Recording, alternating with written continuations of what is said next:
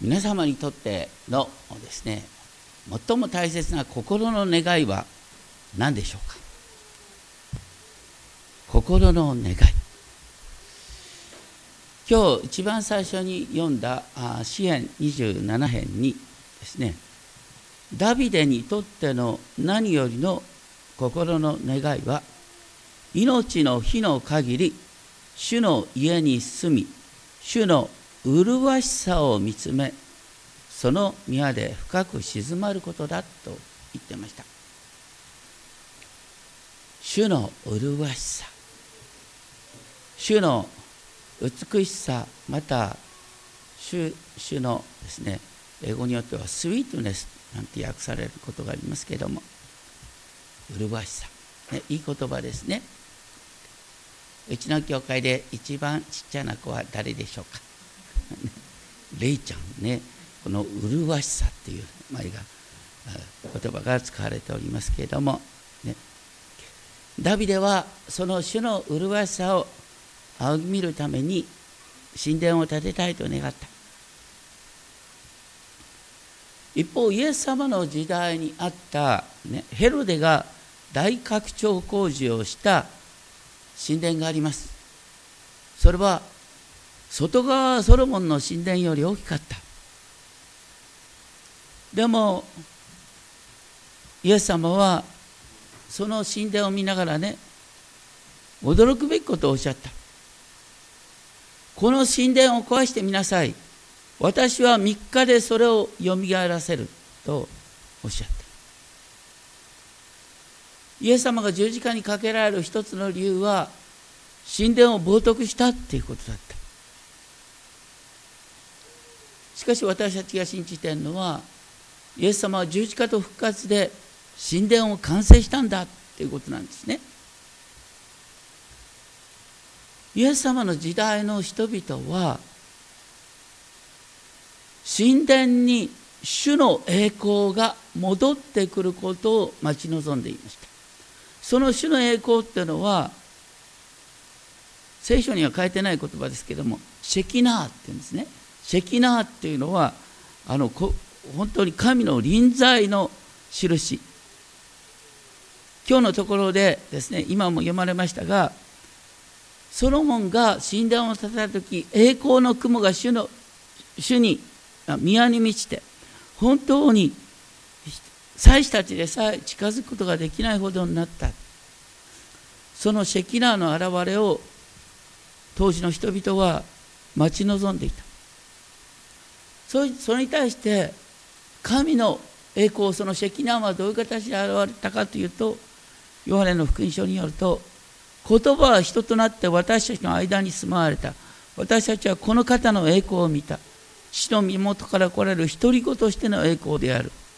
この方は恵みと誠に満ちておられた。神の栄光は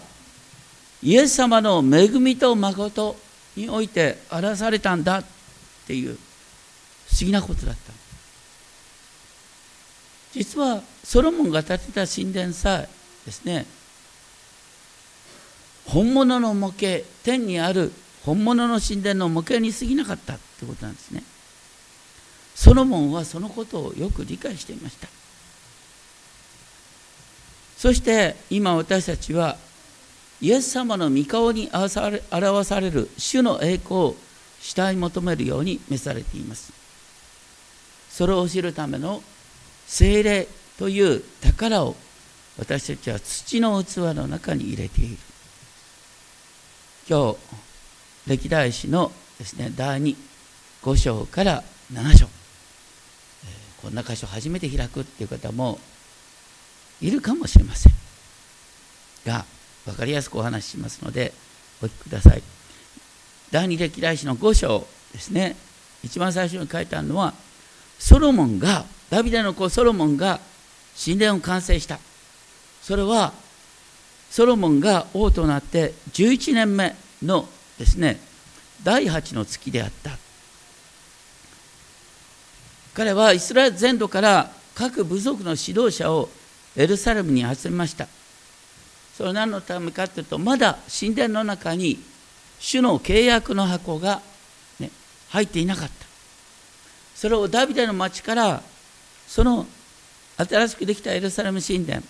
700メートルぐらいの距離がありますけれどもそこを運び入れる。その神殿の建てられた場所っていうのはどんな場所かっていうと以前ダビデが傲慢の罪を犯してイスラエルの民が裁かれた時にねダビデが悔い改めて生贄を捧げた。そこにですね天から火が降って生贄を焼き尽くしたっていうその場所に神殿が建てられているんです。そして今ですね契約の箱を運び入れようとしているのは第7の新月の祭りって書いてあります。神殿ができたのが第8の月ですから第7の新月の祭りっていうと約ですね11ヶ月後のことなんですね。第7の新月の祭りっていうのはすごい記念すべき日。それは年に一度の食材の日。レビキ16章なんか出てきます。その食材の日。の10日前。またカリオの祭りの15日に前の大切な時期です。レビ人たちは、ね、イスラエルの全長老が集められる中で契約の箱を担ぎました。そしてその箱がですね、えー、担がれる時に本当にその箱が進む前で数えることができないほどの羊や牛が生贄として捧げられるそしてついにできたばかりの神殿の死聖所のケルビムの翼の下に運び入れられました。そしてここであえてですね5章10節ですけれどもこの契約の箱には一つのものしか入ってなかったって言うんですね。何が入ってたんですか？契約の箱の中には。10階の板ですね。それが入っていた。ヘブル書ではマナの入った金の壺とかアロンの杖が入ってたっていう話もあるんですが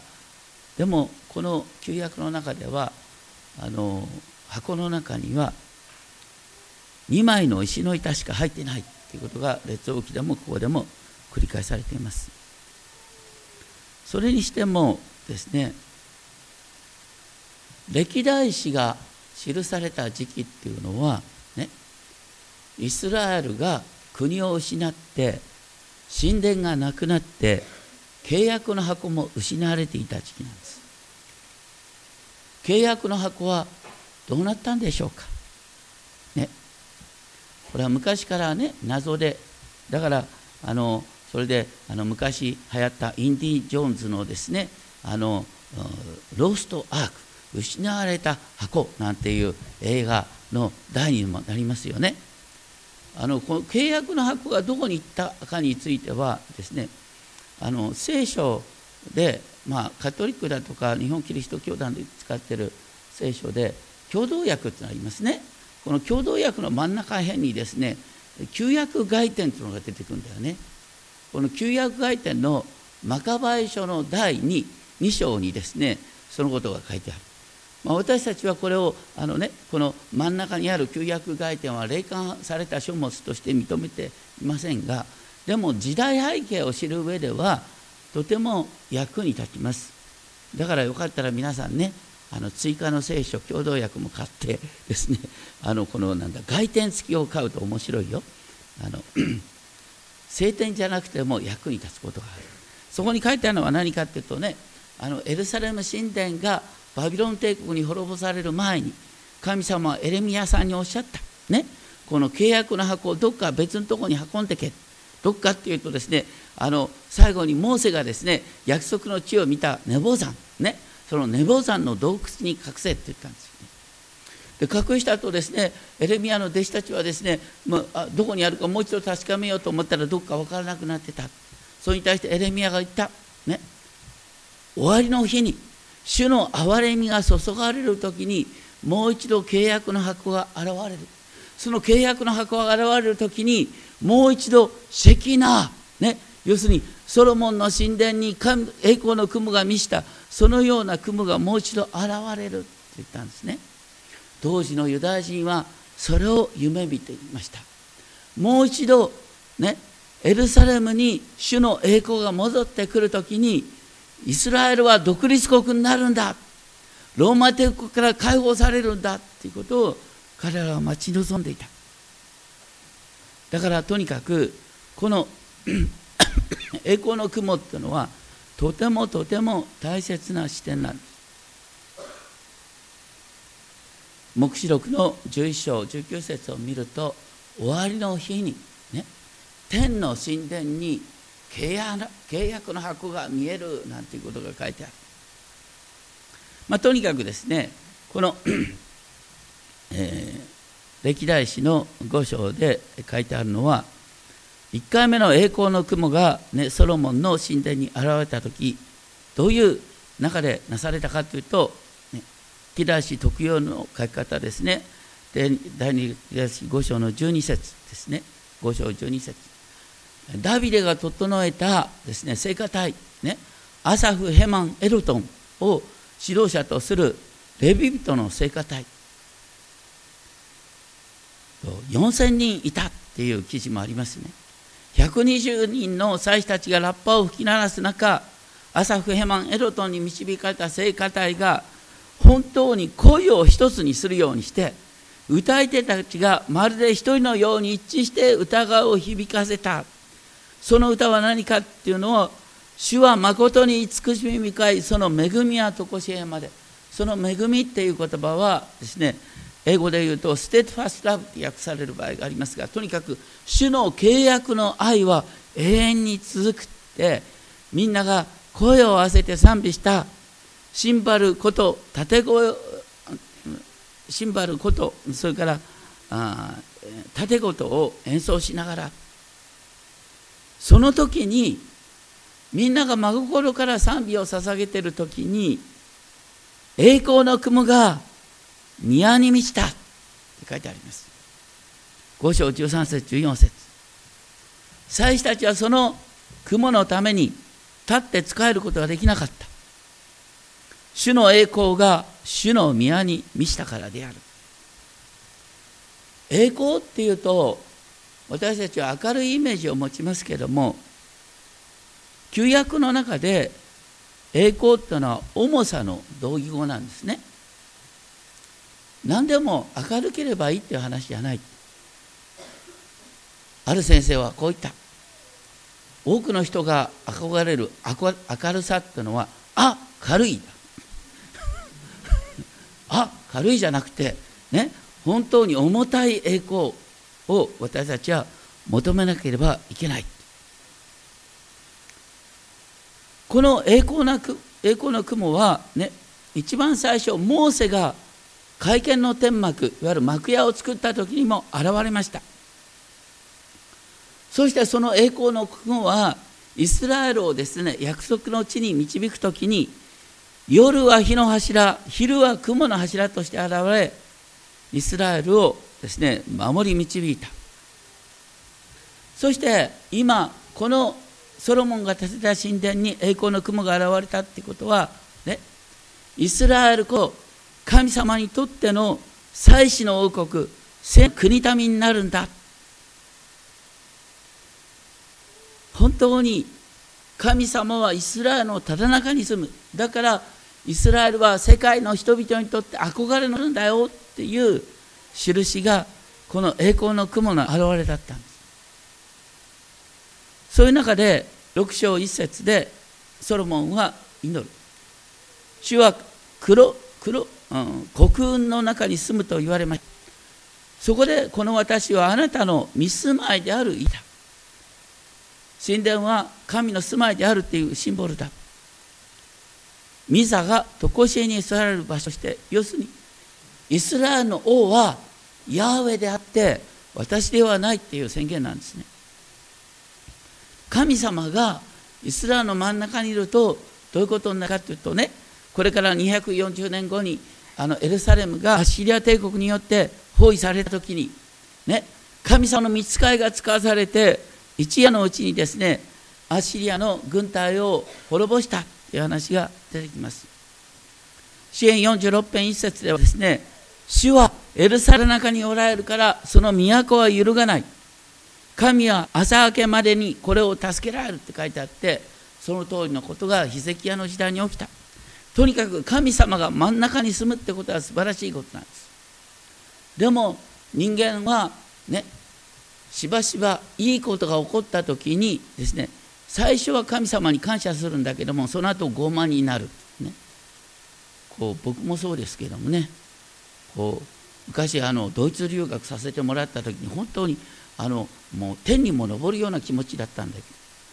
そのうちに何と思ったかって俺ってなんて優秀なんだろうと思ったね。あのそれが人間の常でイスラエルもねその後ですねヒゼキヤさんでさえ傲慢になっていく。ヒゼキヤの息子に至ってはエルサレム神殿の中にですねあの偶像を異教の偶像を建てるなんてことをしてしまった。そういう結果としてねこの歴代史が描くのは主の宮はその後滅ぼされるんだよ、誰によって滅ぼされたかというとバビロン帝国によって滅ぼされたんだ、ね、だからねみんなが一致して主を賛美した時に主の栄光が現れた。しかしみんなが傲慢になって神様から離れた時に主の宮が廃墟となった。これは私たちのこの教会にも言えることなんです。ね、私たちがみんな本当に心を一つにして主を叩いている時に主の臨在がここに現れる。しかし私たちが仲違いしてですね賛美してもバラバラだったらですねこう教会に来たって何も恵まれないって話になっちゃう。ですから私たちは本当にこのですね主の栄光の現れが賛美の中に現れたっていうことを本当に思い起こしたいと思います。ちなみにイエス様の時代の、ねえー、神殿それはヘロデが大拡張を講じした神殿はどうなりましたか？イエス様が十字架にかかって40年後にローマ帝国の軍隊によって跡形もなく滅ぼされました。それからユダヤ人は暦を読み替えたんです、ね、ソロモンがソロモンの神殿に栄光の雲が現れた日を、ね、年の初めにしたんです。だから今イスラエルのカレンダーはね。だから秋。だからカリオの祭りのですね。15日前のこの新月の第一日の日をですね。あの1年の始まりにおいてね。かつてね。エルサレム神殿が栄光に満ちた。でもそれからずっと私たちは3000年間栄光を失っている。その日を待ち望んでこのこの日を、ね、年の初めにしようっていうふうに現代のイスラエルのカレンダーが変わっている。それほどにこのソロモンの神殿に栄光の雲が現れたっていうことはイスラエル人にとってユダヤ人にとって大きなことなんです。でそれからソロモンはですねあの 全改宗を祝福しながらイスラエルの歴史を振り返るような祈りをします。それが6章の5節6節10節11節なんですけれどもまず言ってるのはね主ご自身がダビデにおっしゃった。ね。私は私の名を置く家を建てる。エルサレムを選んで、そのエルサレムに神の名を置き、ダビデを選んで私の民の上に建てた。そして6章の10節主はお告げになった約束を果たされたのでソロモンは主の皆のためにこの家を建て主の契約の箱をそこに置いた。その契約は主がイスラエルの子らと結ばれたものである。とにかく神殿建設は人間の技ではなく神様がダビデを選びソロモンを選んだ。その神様の選びの中神様の宮業の中で神殿は建てられたんだよっていうことを ソロモンはここでまず認めています。そしてソロモンはみんなの前で主の前にひざまずいて祈ります。それに先立ってですねなんとあのソロモンがですねあの祭壇の前に足台を作った。聖堂の足台。その聖堂の足台の高さは1.3メートルあった。だからねソロモンが主の前にひざまずいてる足台に乗ってねひざまずいてんだけどもそれがイスラエルの全回収から見えるような形でソロモンは神にひざまずいてそして祈りを捧げた。大きな声で。当時マイクなかったけどねみんな聞こえるような声でソロモンは祈った。その祈りがとても大切なの。そして6章14節あなたは心を尽くして見舞いに歩むあなたのしもべたちに対し契約と恵みを守られる方。契約と恵み。さっきから言ってるヘセと契約の愛、ね、その神様の約束をあなたは守ってくださる。っていうことを言いながらその神様とイスラエルの民の契約はどこに見られるかというとダビデとの関係に見られるんだってことを言った。6章16節ね。主はダビデにこうおっしゃった。あなたが私の前に歩んだようにあなたの子孫がその道を守り私の立法に歩みさえするならイスラエルは永遠に続くんだよ。言ってることはですね。ダビデこそ模範だ。ね。ダビデこそ模範でダビデが主の前に歩んだようにダビデの後継者たちが、ね、主の前に歩むならイスラエルは安泰だっていうことを言ったんです。私たちは列王記からね分かるのはあのダビデは決して成人ではなかった。だってね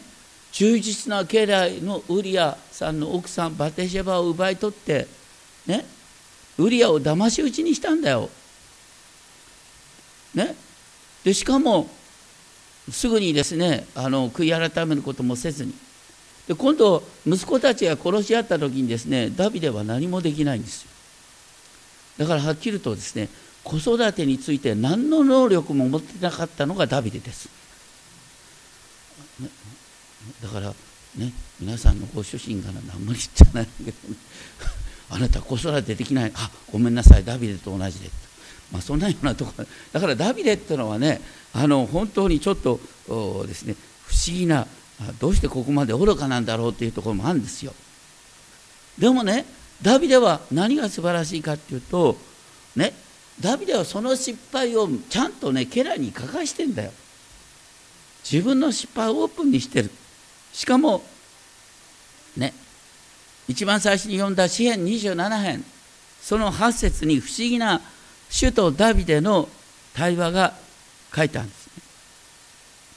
支援27編8節を見るとですね、主がダビデに、ね、ダビデの心に、私の顔をしたい求めよと語った。そうするとダビデがすぐにですね、あなたの御顔を主よ、私はしたい求めます。ダビデの素晴らしさは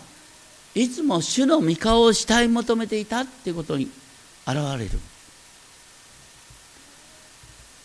あの私たちもねこの周りから見たらあなたそれでもクリスチャン？なんて言われるようなところがあるんだ。でも私たちが求めることは何かっていうと主の御顔を慕い求めるってことなんですダビデはそれにおいて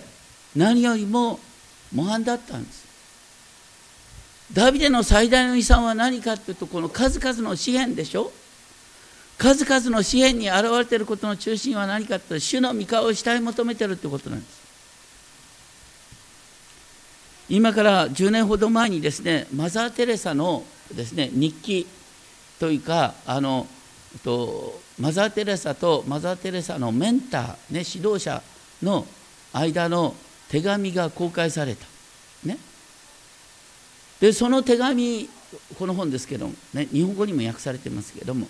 あのその手紙はねマザー・テレサがこんなことを書くかっていうようなことがたくさん書いたんだよ。ね神様は全く分からなくなりました。私は間違って神様あなたに従ったんでしょうか目の前は真っ暗です全然神様分かりませんなんていうことがとこたくさん書いたんだよでもねその手紙を見てですね無神論者はそうだよだから神様なんか分かんないんだよっつってね、えー、喜んだ。それに対してねあの聖書を知ってる人々はねマザー・テレサのその葛藤にかえって慰められて。だってみんなどこどこかでね神を遠く感じることがあるんだよ、ね、でもそれでも神の御顔をしたい求めてる。それ自体が美しいんだってね。これね日本語では表現されてないこの英語の本のねこの顔がいいんだ。マザー・テレサの顔が。なかなか見えないと思いますがあのこうとにかくね神の御顔をしたい求めてる。神の御顔にね恋焦がれてるとこあの憧れの顔なんです。とにかく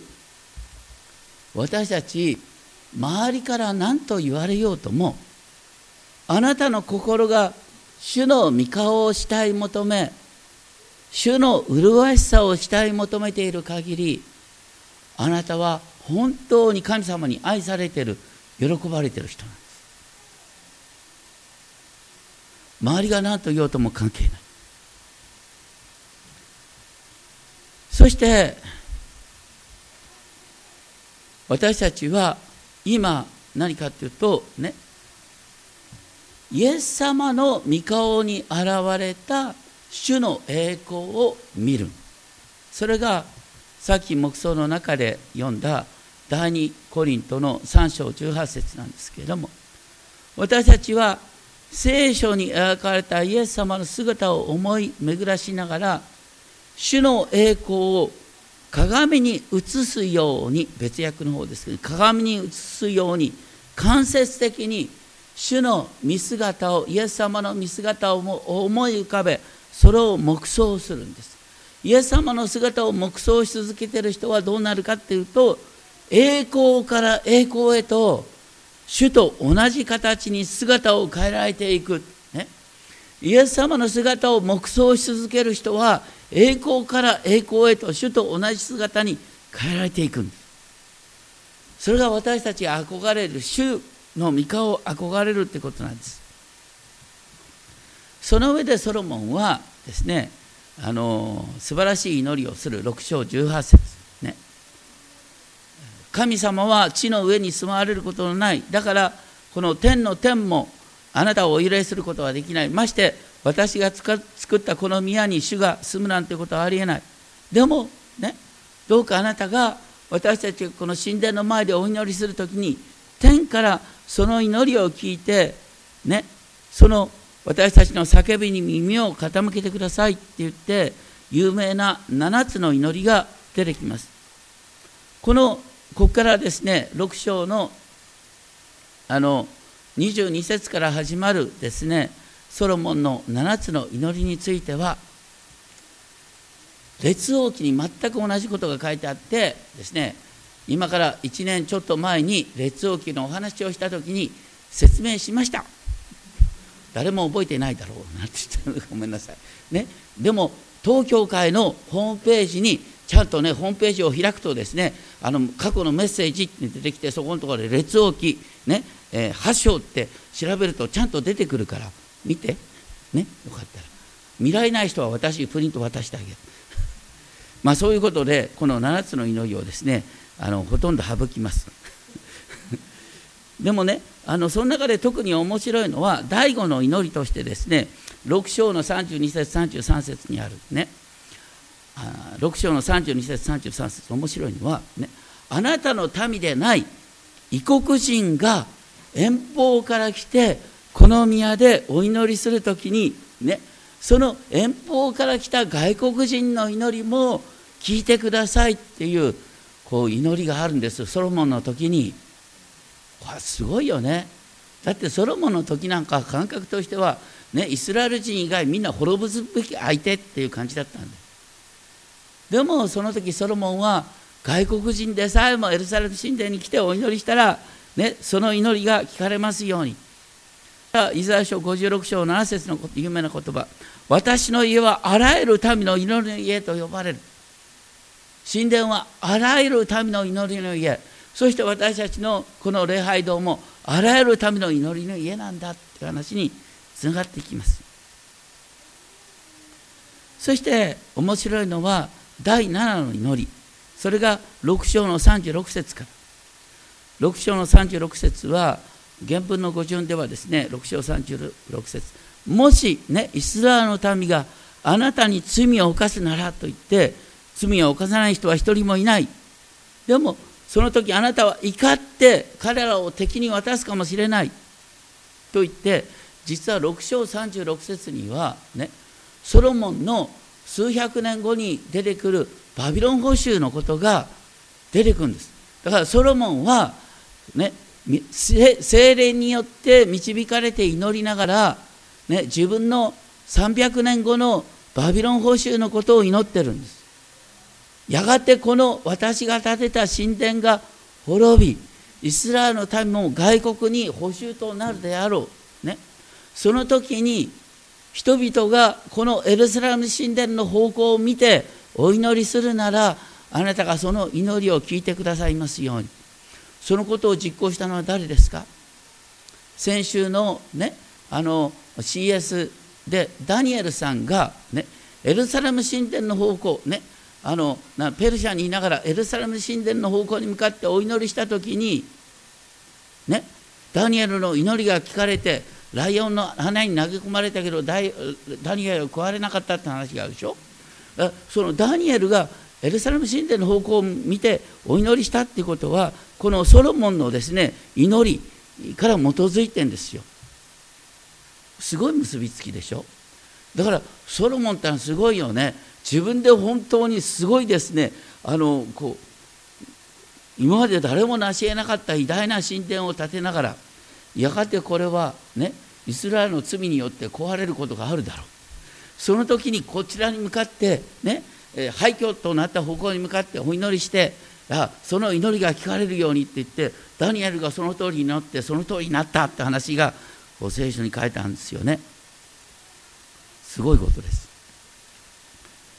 でそういう中で6章40節からですねこれは歴代史にしか書いてないことですけれども「死を立ち上がってください。あなたの休みどころにお入りください。あなたの道からの箱も」と言って契約の箱が本当にいられる時の祈りをします。でそこでまた面白いのがですねあの 再びダビデのことが出てくるんですね。その6章の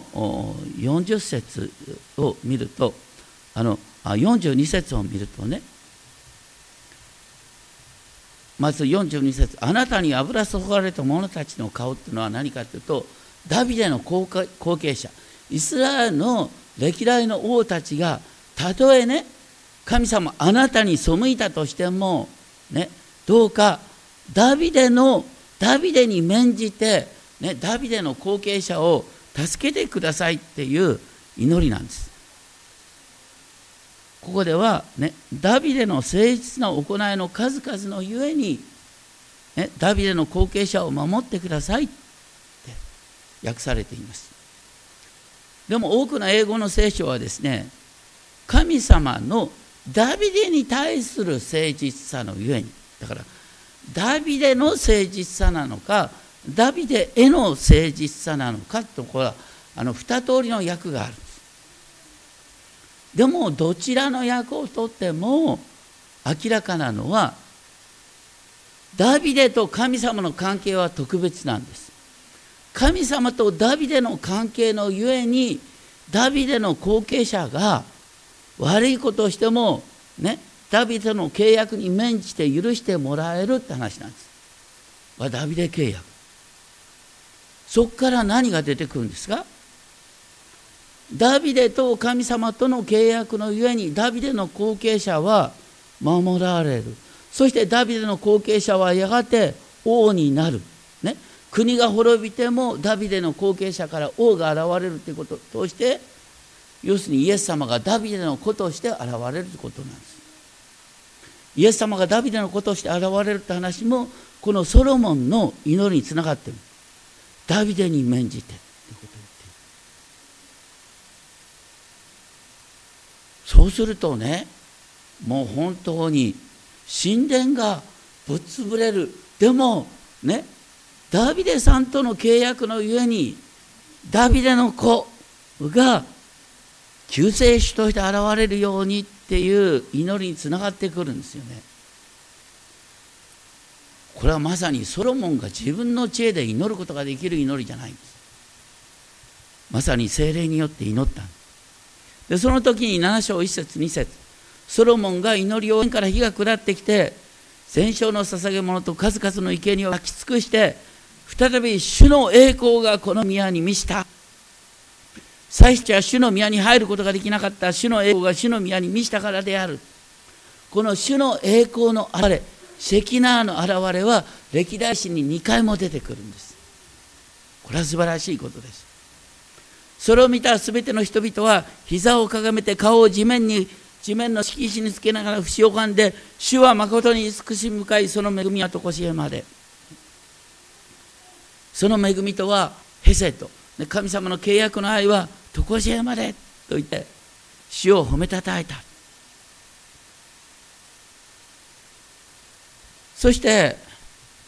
最初に言ったように主の恵みは主の契約と恵みは主の誠と恵みはどこに現れたかというとイエス様に現れたんでしょ？今ねイエス様はご自分の十字架と復活において天の神殿を完成してくださった。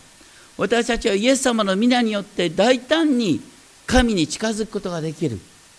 私たちの祈りはねちょうどソロモンの祈りが天に届いてたと同じように私たちの祈りはイエス様の皆によって天に届くんです。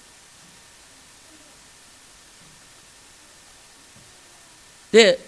この時ソロモンはですねあの牛2万頭2万2,000頭と羊12万。羊12万頭なんてどうやって生贄に差がある本当にわけのわかんない数字が出てきますがね。まあ、この時にねあの神殿の前には全部ですね生贄で埋め尽くしたって書いてあるんだよね。でそこでもですねあの 7章の6節ね。7章の6節はこういう訳することができるんですけれどもレビ人もダビデが作った主の楽器を手にして主の恵みは常しえまでと主を褒めたたいた、ダビデが作った盾事を手にして主を褒めたたえた。素晴らしいね。だから聖書ではねダビデの素晴らしさは何よりも音楽家なんだよ。音楽家でありですねあの支援作者なんですね。祈りの人。やってることははちゃめちゃなところがあるんだ私たちも本当にねはちゃめちゃは別としてダビデのこの賛美の姿勢に習いたいと思います。そしてえーと、7章8節から10節ねあのイスラエルの最北端のレボハマテから最南端のエジプトに至るまでの改宗をですね集めて7日間にわたって生贄を捧げそしてその後間を置いて7日間にわたってカリオの祭りを祝った。そして7章11節12節はですね、えー、再び主がねソロモンに直接現れてそしてあのもう一度主がですねソロモンに約束してくださった。それはね7章13節から16節。実はあの7章13節から16節の祈りはねこれこそ歴代史の心臓部である。って多くの人がいる、ね、7章13節から16節の祈り。それは何かっていうとですねもしねイスラエルの罪のためにね雨が降らなくなって干ばつが起こったりバッタの被害が起こったり疫病が起こった時にね何よりも大切なのは主の前にへり下ることだ。主の前にへり下りなさい。主の前にへり下るっていうことは祈って主の御顔をしたい求めることだ。悪の道から立ち返ってね主の御顔をしたい求めることだ。その時主ご自身が親しく天から聞いて彼らの罪を許し彼らの血を癒す。私たちの血を癒してほしいと思ったら何が必要かというとへり下って主の御顔をしたい求めることなんです。皆さんにも求められていることはへり下って主の御顔をしたい求めること。ね。人から何と言われること評価される関係ない。へり下って主の御顔をしたい求めましょう。その時主ご自身がね。あなたの罪を許しあなたの血を癒してくださる。これこそが実はこの神殿建設に伴う祈りの中心部分。でこの、ね、7章の終わりでは再びですねやがてこの神殿が滅ぼされるかもしれないということをね実は契約のやつも祝福と呪い条項がある。祝福はねダビデ契約は永遠に続くっていう祝福として呪いっていうのはね神様ご自身が神殿を滅ぼすってことがあるんだよってことが呪いとして出てくる。7章22節。でやがてね外国の人々はこのエルサレム神殿の建てた跡地を見てなんでこんなことになったのかな？その時に外国の人々はですねイスラエルの主が悪いっていうんじゃなくてイスラエル人が愚かだからこんなことになったんだって言うようになるよ。でこれはあの現代にも通じるところですね。現代ね皆さんがエルサレムを旅行して神殿の跡地に何が見えるんですか？イスラム教のモスクだよね。なんであんなことになったの？それは救い主イエス様を十字架にかけて殺しちゃったからよ。ね、でもだからといってあそこにまた神殿が建てればいいって話じゃない。もうすでにイエス様は十字架と復活において天の神殿を完成してくださったからもうあそこに第三の神殿を建つ必要はないと私は思っておりますがとにかく今日全体として覚えたいことは何かっていうとねソロモンの祈りのすごさですよ。もう本当に絢爛豪華な神殿が建って喜びの時になんか不思議に祈りながらこの神殿はやがて滅びるんだ。で周りの人はイスラエルの、ね、不従順をあざけるようになるんだ。それでもねダビデと神様との契約のゆえにダビデの子から救い主が現れてそしてこの神殿を完成するんだっていう望みまでソロモンは祈ってんですよ。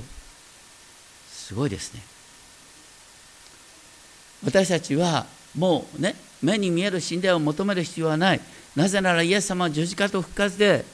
神殿を完成してください。はこのままでイエス様の皆を通して天のお父様に向かってアバ父とお祈りすることができる。